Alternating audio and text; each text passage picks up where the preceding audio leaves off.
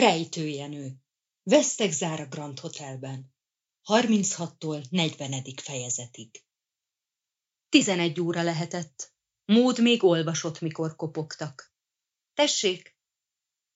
Egy ijesztő hölgy lépett be a szobába. Különös kávészínű blúzban volt. Sötét taftalsó szoknyában, lakcipőben, és fél arcát mértani pontossággal elhatárolva teljesen belepte a szőr. Psz, át kell öltöznöm. Ruhát hoztam. Egy csomag volt nála, amiből egy kart állt ki. Mód először kezével a száját szorította, hogy ne nevessen hangosan. Jellemző, mondta Félix keserűen. Ön egy drámai helyzetben kikacag. Honnan jön? Lehet azt tudni? Eltűnt a fürdőszobában, és nyomban visszatért Dickman sorhajó kapitány egyenruhájában. A nadrág bokán, a kabát csuklón felülért, és az első mozdulatnál lepattant egy várrózsája. Most borotválkoznom kell, mondta zordan, mert a Sedlinc felírású gyöngyhásznyelű pengét, a szappant és a főkulcsot gondosan megőrizte. Borzasztó így félszakállal. Tisztában voltam vele, amikor idejöttem, hogy jobb lenne meghalni. Szeretnék tetszeni magának, és erre viszont lát, mint egy mesebeli, félig nyúzott bakkecskét. És egyszerűen magához húzta a leányt. Mód, enyhíti a szomorúságát, ha azt mondom, hogy mindent tudok magáról, és mégis szeretem? A leány szomorúan, de ellenkezés nélkül állt előtte, és lehajtotta a fejét. Jól esik, amit mond, és talán ha máskor...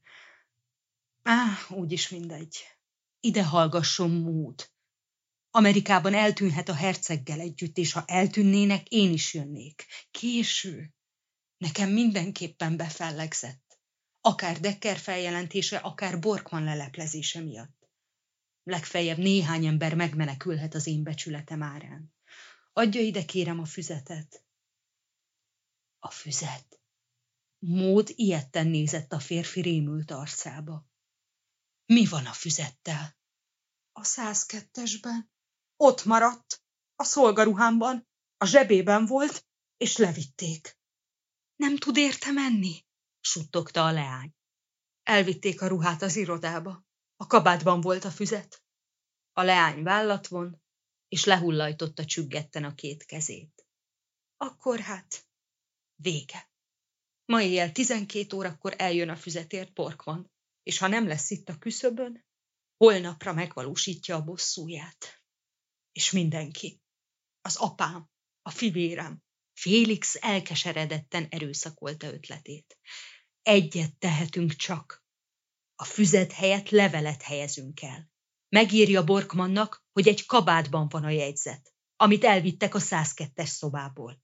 Én pedig lemegyek most az irodába. Nem szabad tovább kockáztatnia, értem, a saját becsületét. Így gyilkoltak, és nincs alibije. Nézzem, Mód, én eddig nagyon léhán fogtam fel az életet. Most napok alatt minden más lett, ezt nagy részt maga idézte elő. Nem fontos a saját becsületem, ha a magáé veszélyben van. Kitartunk egymás mellett, bármi történjen. Ó, hát ha maga komolyan... Magához szorította a leányt. Most már nincs egyedül ebben a harcban, Mód. Szeretném, ha ezt olyan komolyan vennél, ahogy érzem. Írjon néhány sort annak az embernek, és tegye a küszöbre. Én megyek. És gyorsan kisurrant az ajtón. Este volt. Éjfélkor jön Borkman. Mód megírta egy levélben őszintén a helyzetet, és a küszöbre tette. Azután lecsavarta a villanyt a szobában. Cigarettára gyújtott, és várt. Az elmúlt eső nyomán nagy lomhacseppek hullása cuppant időnként, és békák kvartyogtak a pállottan forró indiai éjszakában. Pára burkolta vastagon a szigetet. Azután messziről egy hajósziréna sírt hosszan, búgva. Bizonyára mélységes ködült az óceánon. Fél óra is eltelt. A cseppek halálos egyhangúsággal jelezték az idő múlását. Nyugtalan szorongás nyomasztotta Módot. Az éjféli találkától nem félt. Félix miatt érzett lelkiismeret furdalást. A vidám, lelkes szemű jó barátja esetleg bajba keveredik most miatta. Valamelyik emeleti folyosón léptek csoszognak, egy ajtó csapódik, vízsap zuhog, csend. A kertben valami lehullott egy fáról, tompa puffanással. Pinceízű virágillatot lehel a föld, és beárad lassan a szobába, ahogy felszabadul a légnyomás szorításából. 4-5 moszkitó is dön körülötte, és egy közeli szobában 12 kondul. Éjfél. Borkman órája. Recsen a moszkítóháló, egy denevér vágódott neki. Mód megfordul. Csodálatosan nyugodt. Az ablak előtti sötétből előbukkan egy mozdulatlan pálmakorona, révetegen tűző füstfehér bizonytalan holdfényben. Hújhi! Hújhi! Hújhi! Ismétli idegörlő azonossággal egy vakmerő kis manguszt, és prüszkölve felhördül, ahogy összecsapott a kobrával. Csend. Valamelyik már elvégezte. A manguszt vagy a kígyó. Esetleg mind a kettő? Indiai éjszaka. Az éjfél utáni ellenkező szél a poshadó mangróveingovány enyhe záptojás légáramlását vegyíti a nedvesen lihegő kert szagával. Cseppek hullásában dermedő mélységes csend. A holdfény elvonult, és az éjszaka, mint vastag, megfoghatatlan, fekete fal áll a szobában. Mód előveszi az öngyújtót, cigarettát tesz a szájába. Nem rágyújtani! A szobában szólalt meg a hang, de nem az ajtó irányából. Aki megszólalt, az bizonyára itt tartózkodott, mielőtt Mód bejött. Itt lapul, órák óta. A leány engedelmesen letette az öngyújtót és a cigarettát. Maga az Borkman? Igen. Hallotta tehát, amit az imént beszéltem azzal az úrral. A füzet az irodában van egy bolyruhában. A küszöbre egy levelet tettem magának, mert nem tudtam, hogy a szobámban bújik. Adjon haladékot arra, hogy megszerezzem ismét a jegyzetet. Gondolkozni kell. Holnap ismét üzenet lesz az ajtónál. Maradjon csendben. Mód nem látta a beszélőt. A szoba legtávolabbik sarka felől jött a hang. A leány nem is fordult arra. Egyszerre az ajtó hasadékán kihunyt a folyosó lámpa fénye. A látogató 4 hatalmas ugrással ott termett, lenyomta a kilincset, és már is kim volt. 2 másodpercig úgy látszott, visszatér a vigasztalan csend. De egyszerre, mintha az ördögök szabadultak volna el. Megvagy! Dörgi egy hang, de nyomban rá csörömpölés, puffanás, futóléptek, zuhanás és egy elhaló vészes kiáltás. Fogják el! A gyilkos! Fogják el! Bum! Bum! Bum! 3 lövés. Mód zsippattan ült. Ismét világos lett. Ajtócsapkodás, zaj, a folyosón hangok. Megsérült Elder. Elég jól fejbe ütött valaki. Sajnos a lámpa kihullott a kezemből, mielőtt meggyulladt volna. Kösse át a fejemet. Vaktában lőttem a sötétben, nem tudom, eltaláltam-e, mondta a kapitány. Azután tökéletes hangzavar nyelt el mindent. Felébredt lakók siettek elő. Az Isten szerelmére! Süvöltötte Wolfgang hangja. Mi történt? Azonnal távozzék mindenki a szobájába, rendelkezett a kapitány. A rendőrség minden körülmények között fenntartja a rendet. Erre természetesen hisztériás rettegés lett urrá mindenkin. Magányos hölgyek elhatározták, hogy együtt hálnak, és égbe hagyják a villanyt reggelig. Raverden Márki tetőtől talpig felöltözve bicegett elő, bottyára támaszkodva, és egy régi módi párbajpisztoly remegett a jobb kezében. Szergiusz herceg csak a fordulóig jött. Amikor látta, hogy Mód ajtaja előtt csoportosulnak az emberek, elájult. Silink, Tonga-sziget kormányzója átkarolta hirtelen. Orvost! Orvost! Valaki rosszul lett! Kiáltotta. Néhány nő sikoltozni kezdett, a francia attasé 5 éves fia teletorokból bömbölt, és Wolfgang igazgató halálsápadtan állt, homlokára lógó hajáról verejtékcseppek hullottak. Nagy nehezen helyreállt a rend. Markheit injekciót adott a hercegnek, azután Eldert vette kezelés alá, aki egy teljesen átvérzett rongyot szorított a fejéhez. Mód, mondta halkan a herceg. Semmi baja, felelte Elder. Már beszéltünk vele. Önkegyelmes uram, menjen a szobájába, mert itt most a rendőrségnek zavartalanul kell végeznie a munkáját. Miután a herceget elvezették, megindultak Mód szobája felé. Markheit is velük tartott. Nem lehetett tudni, mi van ott, mert Elder csak Szergiusz megnyugtatására mondta, hogy beszélt Móddal. A folyosó telefonjánál Elder megállt. Egy pillanatra! Letárcsázott egy számot. Nos? kérdezte, azután hallgatott. Nagyszerű, köszönöm, Sedlinc, kitűnő volt.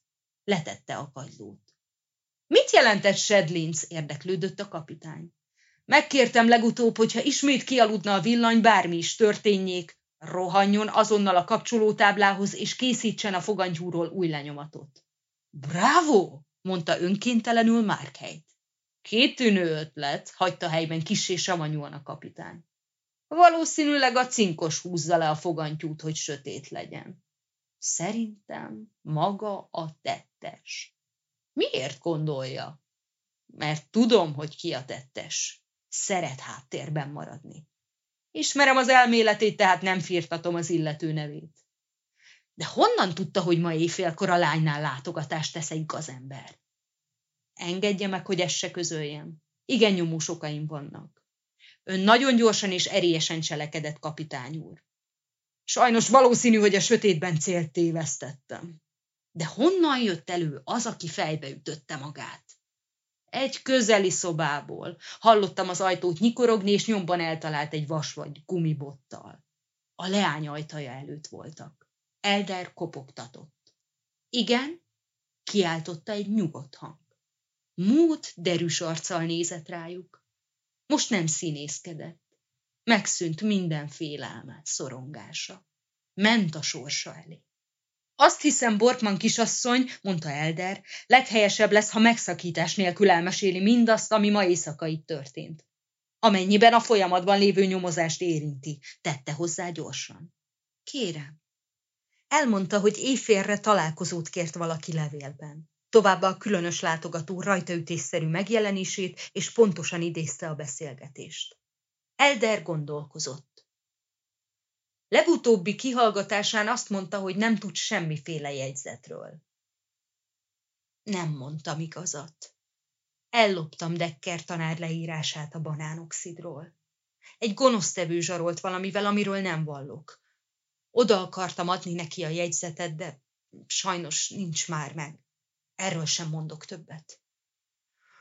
Akkor önt őrizetbe kell vennünk, Borkman kisasszony, mondta sóhajtva Elder. Ez természetes, felelte nyugodtan Mód. Most térjünk a látogatójára. Bizonyos abban, hogy jól idézte az illető szavait? Nagyon jó emlékező tehetségem van. Így kezdte, hogy ne gyújtson rá? Nem egészen. Azt mondta kategorikusan.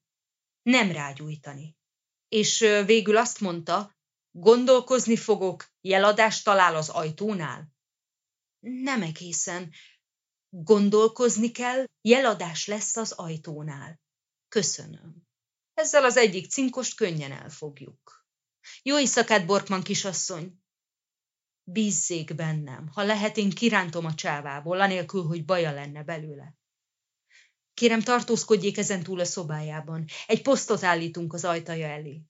A folyosón idegesen kérdezte Eldert a kapitány. Miért mondta azt, hogy az egyik cinkos megvan? Mert nem nehéz a hotelben tartózkodó benszülöttek között megtalálni azt, aki ma este a leány szobájában járt. Honnan veszi ezt az újabb meglepetést? Kérdezte Markheit. Jellegzetes benszülött szokás, hogy a különféle igealakok helyett legtöbbször az úgynevezett infinitívust használják, mivel az ő primitív nyelvjárásaikban alig van igeragozás. Mi azt mondjuk, ne gyújtson rá, gondolkozni fogok. A benszülött így mondja. Nem rágyújtani, gondolkozni kell. Azt hiszem, újra fején találta a szöget, dörmögte a kapitány. Már virradt, amikor az irodába értek. Sedlinc és a tisztek teáztak. Mindenki fázott belülről, a 35 fokos melegben. A jegyzőkönyv papírján árkokat szántott a ceruza, annyi nedvességet szívott fel minden egyes lap a levegőből. Wolfgang igazgató úr hol van? Kérdezte Elder.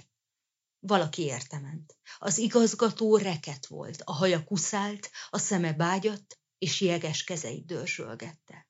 Rémes, rémes, ismételte folyton. Mit sopánkodik, szólt rá a főfelügyelő. Ha nincs ez az átkozott história, akkor egy kis vagyonnal kevesebbet keres. 3 hétig, a legutálatosabb évszakban tele van kitűnő vendégekkel a szálló. De ez botrány, kérem! Az csak reklám, a jövő szezonra szállodája tömbbe lesz. Jövőre lejár a 10 éves szerződésem, és az állam saját kezelésbe veszi a szállót. Mi a hasznom a reklámból? Úgy? Hát maga csak bérlő. Igen. Egyedül? Wolfgang habozott. Nem. Én alapítottam a fürdőhelyet, és a maláj királytól, aki törvénytisztelő ura volt Kis Lagondának, 10 évre koncessziót kaptam a vendéglői üzemek kihasználására. De úgy, hogy ő felestárs. A hollandi közigazgatás ezt a szerződést helyben hagyta. A vállalkozó néderlandi se bank is. Hogyan lehetséges a kapcsolótáblával ilyen egyszerűen visszaélni egy szállóban? Mától kezdve posztot állítunk oda. A villanycentrália gépház mellett van, ahol csak a fűtők tartózkodnak és a mechanikus. Még sohasem voltok arra, hogy elővigyázatosak legyünk. A gépház személyzetét kihallgatjuk. Ezen kívül mindazok a benszülöttek, akik jelenleg a szállóban tartózkodnak, jöjjenek valamennyien az irodába. Wolfgang ment. Itt az új lenyomat, mondta Sedlinc. Köszönöm. Tessék, felelte Elder, és átnyújtott egy selyempapírban őrzött tükröt. Ezen új lenyomatok vannak, hasonlítsa össze a meglévővel. Sedlinc elsietett. Honnan vette a tükröt? Kérdezte a kapitány. A tettes kezében volt utoljára. Ha egyezik a fogantyún talált új lenyomattal, akkor letartóztatja? Nem, kevés a bizonyíték. Ha ő sötétített el mindent a támadás idején, az csak elég bizonyíték. Arra, hogy részese egy hatóság elleni erőszaknak. De én azt is rá akarom bizonyítani, hogy gyilkos, zsaroló, rabló. Hogy áll az illető alibije? Megdönthetetlen. Több megbízható tanú jóhiszeműen és eskü alatt vallja majd, hogy együtt volt vele. És mégis ő a gyilkos. Jött a gépház személyzete. A négerliftes, egy mulatmixer, egy tamil sofőr, 2 benszülött kukta, a maláj levelezőlap és táncálarckereskedő, végül a félvér mosónő. Ferguson, legyen szíves, a benszülötteket vigye a szomszédos szobába. Válassza ki azokat, akiknek kétségtelen az alibije, a többi egyenként jöjjön. Ilyet nagy kerek szemekkel bámulták a színesek a rendőröket. Rémült sustorgással követték Fergusont. Kérem, fordult Elder az olajos overában áldogáló fűtőkhöz. Körülbelül 1,5 óra előtt kikapcsolták az áramot a villanyos centrálénál. Mit tudnak erről? Én azonnal kisiettem, mert a melegvízkazánnál voltam éppen, mondta a mechanikus. És amilyen gyorsan csak tudtam, helyreállítottam az áramszolgáltatást. Egy rendőrtiszt, aki kézilámpással jött, előzőleg valamit csinált. Ez Sedlinc volt, aki új lenyomatot vett. Más nem látott? Nem. Én láttam egy furcsa alakot, mondta az egyik fűtő. Kokszot talicskáztam a csúszdából, és a fordulónál látszott a centrálé. Egy másodpercre megpillantottam valakit, amint elsuhan. Utána siettem, de a következő fordulónál eltűnt, és sietnem kellett a kokszal. Nagyon furcsa volt az illető. Mi volt furcsa rajta? Hát, világosan láttam, egy tengerésztiszt volt. Mi a csoda? Én is hihetetlennek tartottam. Éjszakai tengerésztiszt a szálló szuterényében. Igen, elég különös. Köszönöm, elmehetnek. A gépház emberei távoztak. Ezután sor került a benszülöttek kihallgatására. Csak 2 nem tudott alibit igazolni. A mosónő és a sziget ritkaságainak árusa, aki mellesleg képes levelezőlapokat is tartott. Neved? kérdezte Elder a mosónőt. Gyilda, én vagyok Jaipuriból, India. Mosónő? Igen, lent Szutirimben. Mióta beteg sahib van a háznál, nem szabad feljárni ide. Hol laksz? A mosókonyhában. Laktam régen emellett kis szoba, de mióta van beteg sahib, ezt tudom. Nem vettél észre semmit az éjjel, ami különös? A hold, egész veres, nem szokott pedig. Hol láttad a holdat a szutarimban, mi? Gyilda, a mosónő megrémült. Álmomban én... De ne hazudj, mert levágatom kopaszra a hajadat. Most bejött az igazgató Martinnal. A leány esdően nézett a szolgára. Ha levágni hajam, én... Csend! Szóval feljöttél a szutarimből, miért és hol voltál? Beszélj, mert... És visszakézzel felrántotta a karját, hogy Gyildának megcsuklottak a térdei rémületében. Martinnal találkoztam. Szeretni hatalmas fehér szolgá. Magával találkozott? Igen, felelte habozva Martin. Elder jól látta, hogy zsákutcába jutott, és nem feszegetheti tovább a kérdést. Pedig itt valami hiba van. Takarodj, kiáltotta a leányra. Ezentúl rajtad lesz a szemem. A leány kisúrran gyorsan, nyakba húzott fejjel, kétségbe esett pillantást vetve Martinra. A maláj ritkaság és levelező lapárus állt elő. Kifogástalan, ízléses búvár ruha volt rajta, sisak nélkül, de egy kék nyakkendő csokorral. Fekete művészkalapja nélkülözte a karimát. Cipőt, harisnyát nem viselt, de csuklói felett régen divatja múlt manzsetták villantak elő, és egy csontfejű sétapálcával játszadozott. A búvárruha zsebéből egy táncállarc skandikált ki. Neved? Csodálatos Nalaja. Foglalkozásod? Uralkodó és díszműárus. Mi?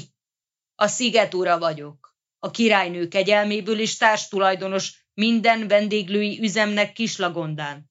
Ez a közlés még Eldert is meglepte. Miért laksz akkor piszkos szobában többed magaddal? Hogy ne tudják, ki vagyok. Nagy szállókban ez előfordul, és inkognitó a neve. És miért árusítasz benszülött táncálarcokat? Hogy pénzt keressek, hiszen úri módon élhetnél a jövedelmedből. De akkor más tudna árusítani. Benszülött igazgatót nem szeretik, táncálarcot igen. Dolgozni jó, pénzt keresni jó, akkor is, ha mellé keresed sok. Ez így igazság. Elővette egy állarcot, és szeretettel nézegette. Elder kivette a kezéből. Az ilyesmi Kis Lagondán ritkaság?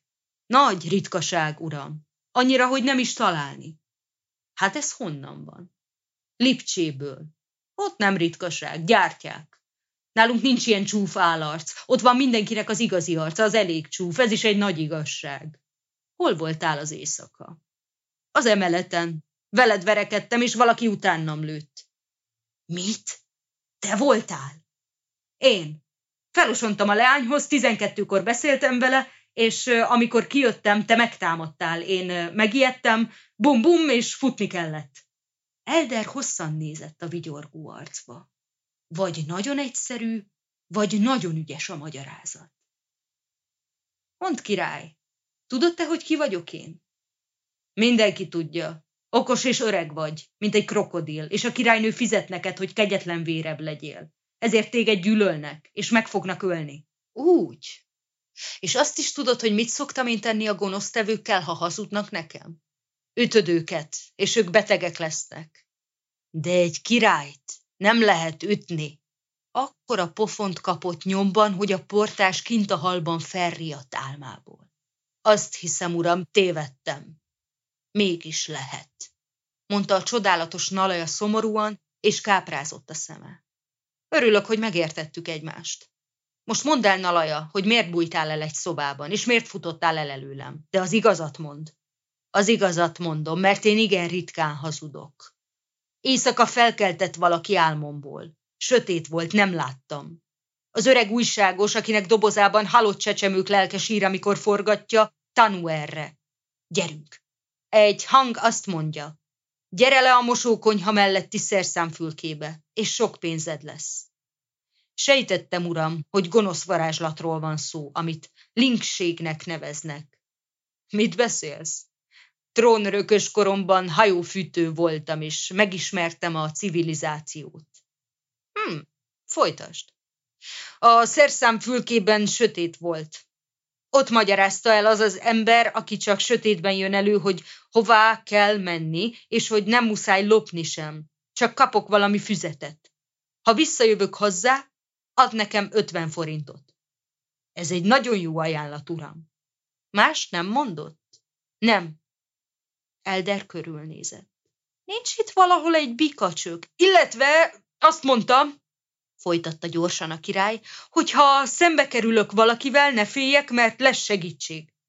Azután visszamentem a szerszámkamrába, és ott egy matróztiszt nagyon megvert, mert a sötétben az arcára léptem. Mit mondasz? Végig pofozott egy szűkruhás matróztiszt a Szutirim folyosón, ennyi volt. Te, az őseimre esküszöm, nem főzlek, villámkezű fehér úr.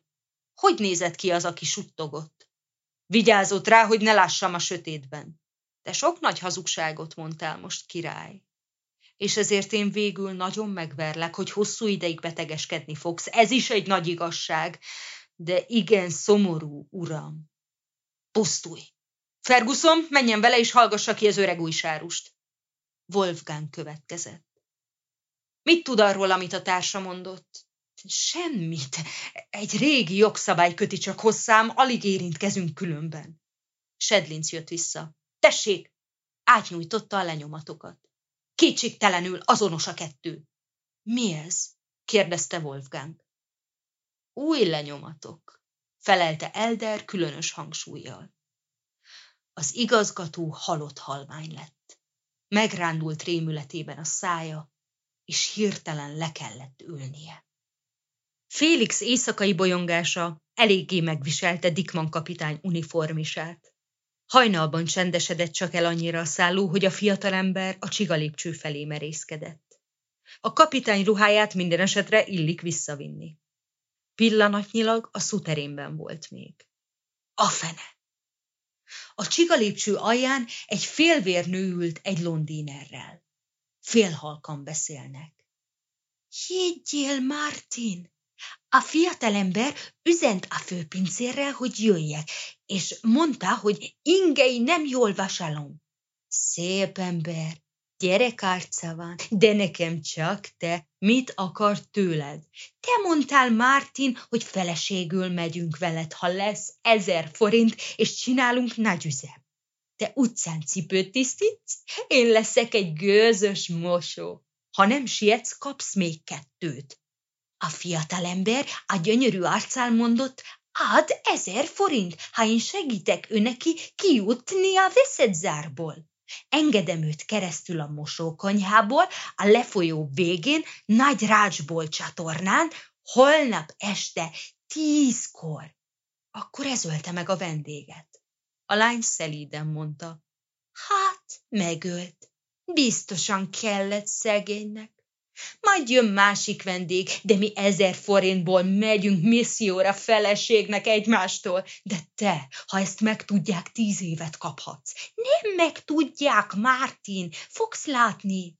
Fiatalember szép és okos, fehér bőre, fekete, hosszú szemöldöke, gyilkos. Az is előfordul. Most menni kell, csak azt mondom, vigyázz, és engem nem ács be, ha baj lesz. Csókok cuppannak. Azután Martin felmegy, a nő visszavonul a mosókonyhába, és dúdol. Félix is indul, az emeletre. Most visszaviszi Dickman ruháját. De mit vesz fel? Távolabb a kazánháznál egy biztonsági lámpa fény lett kéken.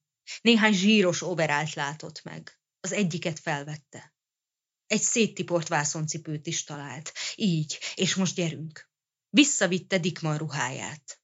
A kapitány tisztítás céljából akasztotta ki. Ezzel szemben olyan lett, mintha egy éjszaka alatt elhordták volna. Most módhoz. Óvatosan osont a lépcsőn, aztán a folyosón. A fordulónál kikukkantott. Ijedten hőkölt vissza. Mód szobája előtt egy rendőr posztált. Tudta nyomban, hogy miről van szó. Letartóztatták. Megfordult, és végig sietett a folyosón. Nagyon határozottan, minden óvatosság nélkül felment az első emeletre, és kopogtatott egy ajtón. Tessék! Belépett. Elder pizsamában ült az asztalnál, és teát főzött. Letartóztattad? Kérdezte Félix. Csak őrizetbe vettem. Amikor ma éjjel őszintén elmondtam neked mindent, akkor azt ígérted, hogy nem veszed tudomásul. A leány önként vallott a kapitány előtt, nem tehettem mást. Így áll teát. Félix szomorúan kavargatta a forró italt. A füzetet nem találtad meg? Nem. A ruhát levitték az irodából a mosodába, és amikor megnéztem, nem volt már benne semmi. Valaki megelőzött. Nem lehet segíteni a leányon? Van remény, én bízom. Ide hallgass, Elder. Te iskolatársam voltál és barátom, ma is az vagy. Egy pillanatig sem haragudtam rád, amikor vigyáztál rám, mint valami rabra. Elloptad a ruhámat, hogy pizsamában kellett szökni. Talán igazad volt, amikor így teljesítetted az apám rendelkezését, nem haragudtam rád. De ha ezt a lányt nem tekinted kivételnek, ha szigorúan ragaszkodni fogsz a kötelesség parancsához, abba hagyta. Én nagyon léha fiú voltam, kezdte újra. Ez most más. Szeretem a leányt, és elveszem feleségül. Ha kell, a büntetésének kitöltése után. Ott fogom várni a kapuban, amikor szabadul. Kitűnő leány. De talán nem muszáj. Ide hallgass nekem, itt most már bujkálni kell végig. Sajnos, előbb kellett volna rád találni. Semmiféle alibit sincs. Így van, de hát ezen már nem lehet segíteni, majd bujkálok. Az is lehet, hogy meg fogok szökni, és a leányt magammal viszem. Rövid szünet következett. Most én mondok neked valamit, Félix. Azt nem említetted az imént, hogy én ott álltam Veltevrédenben, egy tönkrement ügyvéd. És te felsegélyeztél, behoztál a rendőrséghez. Sohasem fogom ezt elfelejteni neked.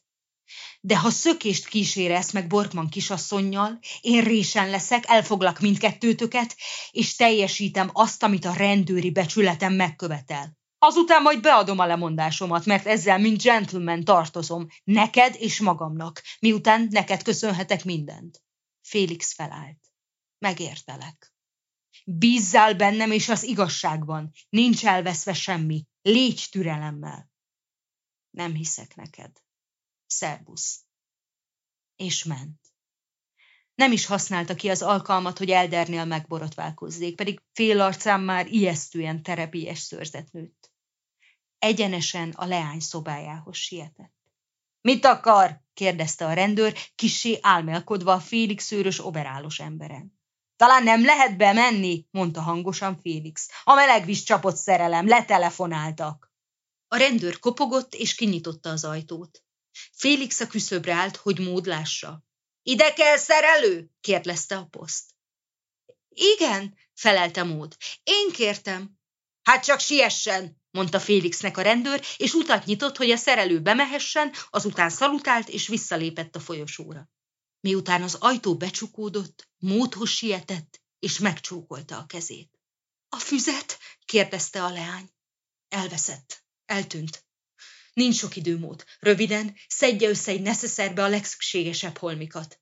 Legyen minden pillanatban készen arra, hogy szökünk. Nem, hallgasson! Szinte gorombán beszéltek, és Félix magához rántotta a leányt. Erősen átölelte. Elszökik velem, Mód. Amerikába megyünk. Ha innen kijutunk, akkor bármelyik kikötőből játszva tovább mehetünk. Nem akarok több áldozatot. Védekezett kevés meggyőződéssel, és egészen a férfihoz simult.